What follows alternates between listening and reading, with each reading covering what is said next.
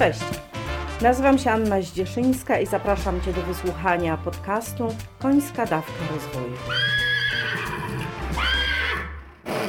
Podcast ten jest o rozwoju i dla osób, które chcą się rozwijać, a konie są bohaterami historii i tłem do pytań, które mogą Ciebie zainspirować do pracy nad sobą.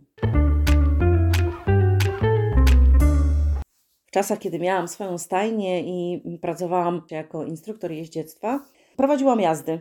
I zdarzało mi się prowadzić również tereny. I pamiętam kiedyś zimą w ferie y, było kilkoro dzieci w stajni i przygotowałam się i te dzieci do, e, znaczy to była młodzież, może nie, nie dzieci, ale, ale młodzież.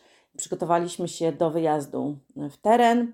I już jak pojechaliśmy, piękna zima, śnieżna, no ale faktycznie było bardzo zimno. Ja z dziećmi właśnie rozmawiam, odwracam się, bo byłam na, na koniu, który czołował, czyli byłam na przedzie, odwracam się i mówię do dzieci, mówię, słuchajcie, bez względu na porę roku, e, czy jest nam zimno, czy gorąco, no to bardzo ważne jest jeżdżenie w kasku. Mimo, że kask nie osłania uszu i często w uszy może być zimno, no ale można próbować założyć jakąś opaskę, nauszniki albo kominarkę pod ten kask. No i bardzo ważne jest jeżdżenie w kasku.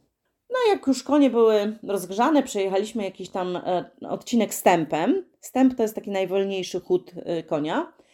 To e, wydałam komendę ruszamy kłusem. Kłus jest już tym chodem szybszym i najczęściej właśnie w terenie jeździmy kłusem anglezowanym albo półsiadem, ale już nie wchodzę w techniki jeżdżenia. Natomiast jak podałam komendę ruszamy kłusem, ruszyliśmy, i w tym momencie poczułam, jak pompony mojej czapki obijają mi się o głowę.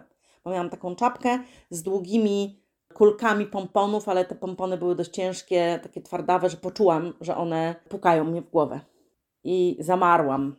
Znaczy, no jechałam dalej, no bo co już miałam zrobić.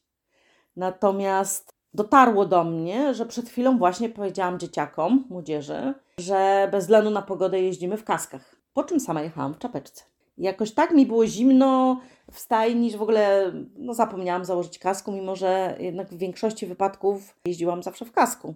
No nie zawsze właśnie, jak się okazuje. To zdarzenie daje mi do myślenia na temat wiarygodności. Czym jest wiarygodność i jeżeli chcemy rozwijać się, czy rozwijać kogoś, wspierać kogoś w rozwoju, to na ile bycie wiarygodnym jest tutaj ważne bądź, bądź nie.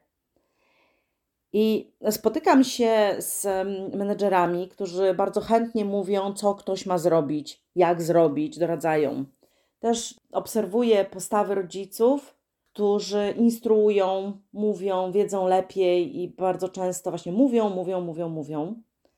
I zastanawiam się, nad czymś, co pewnie już i tobie kiedyś przeszło przez myśl, no ale akurat dzisiaj, e, dzisiaj w tym kierunku moje myśli idą.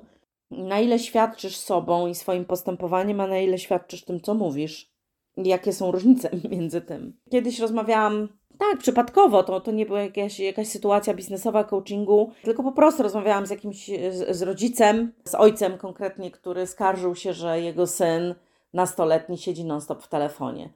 No i takie czasy, takie czasy, tam e, po, posłuchałam, trochę żeśmy sobie po, pogadali, on trochę ponarzekał i już miałam iść dalej, kiedy e, ojciec sobie usiadł na, na ławeczce, dołączył do niego syn i jak wyszłam, odwróciłam się i patrzę, syn siedzi w telefonie i ojciec siedzi w telefonie. Także mają wyciągnięte smartfony i rękoma przewijają i tam coś czytają, oglądają, znaczy każdy na swoim smartfonie. I tak wyobraziłam sobie, że robię im zdjęcie i pokazuję temu ojcu tą fotografię. I jestem ciekawa, czy by zauważył, o czym ja do niego mówię. Tak, no bo z jednej strony jest nie okej okay z tym, że, że syn siedzi często w telefonie, po czym siada na ławce i za chwilę on sam siedzi w telefonie i być może uczy przez przykład dużo bardziej niż przez to, że mówi synowi, żeby nie siedział tyle w telefonie.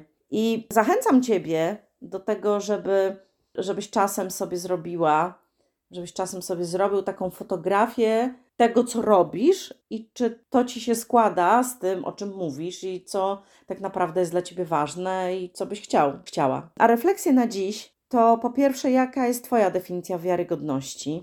Druga rzecz, no to właśnie zrób sobie od czasu do czasu to zdjęcie sytuacji, jak siedzisz, jak jesteś, jak rozmawiasz, te, te, te kawałek Twojego życia i podpisz. I czy to jest podpis, który Cię satysfakcjonuje? Czy tego chcesz? Czy to jest rzeczywistość, którą naprawdę chcesz budować? Trzecia rzecz, zapraszam Ciebie do pomyślenia nad tym, czym jest spełnianie obietnic i na ile świadomie uczysz przez przykład, przez bycie wiarygodnym. Dzięki bardzo za dziś. Jeśli podoba Ci się to, co robię, cenisz moje podcasty, zapraszam do komentarzy. W aplikacjach podcastowych jest możliwość też oceniania, więc, więc bardzo będę wdzięczna za takie oceny, za komentarze. Zapraszam do subskrybowania, czy właśnie w aplikacjach podcastowych, czy na moim kanale na YouTubie. To dla mnie ważne, bo robię ten podcast dla Ciebie, no i dla siebie też. Dziękuję Ci jeszcze raz za dziś. Pa!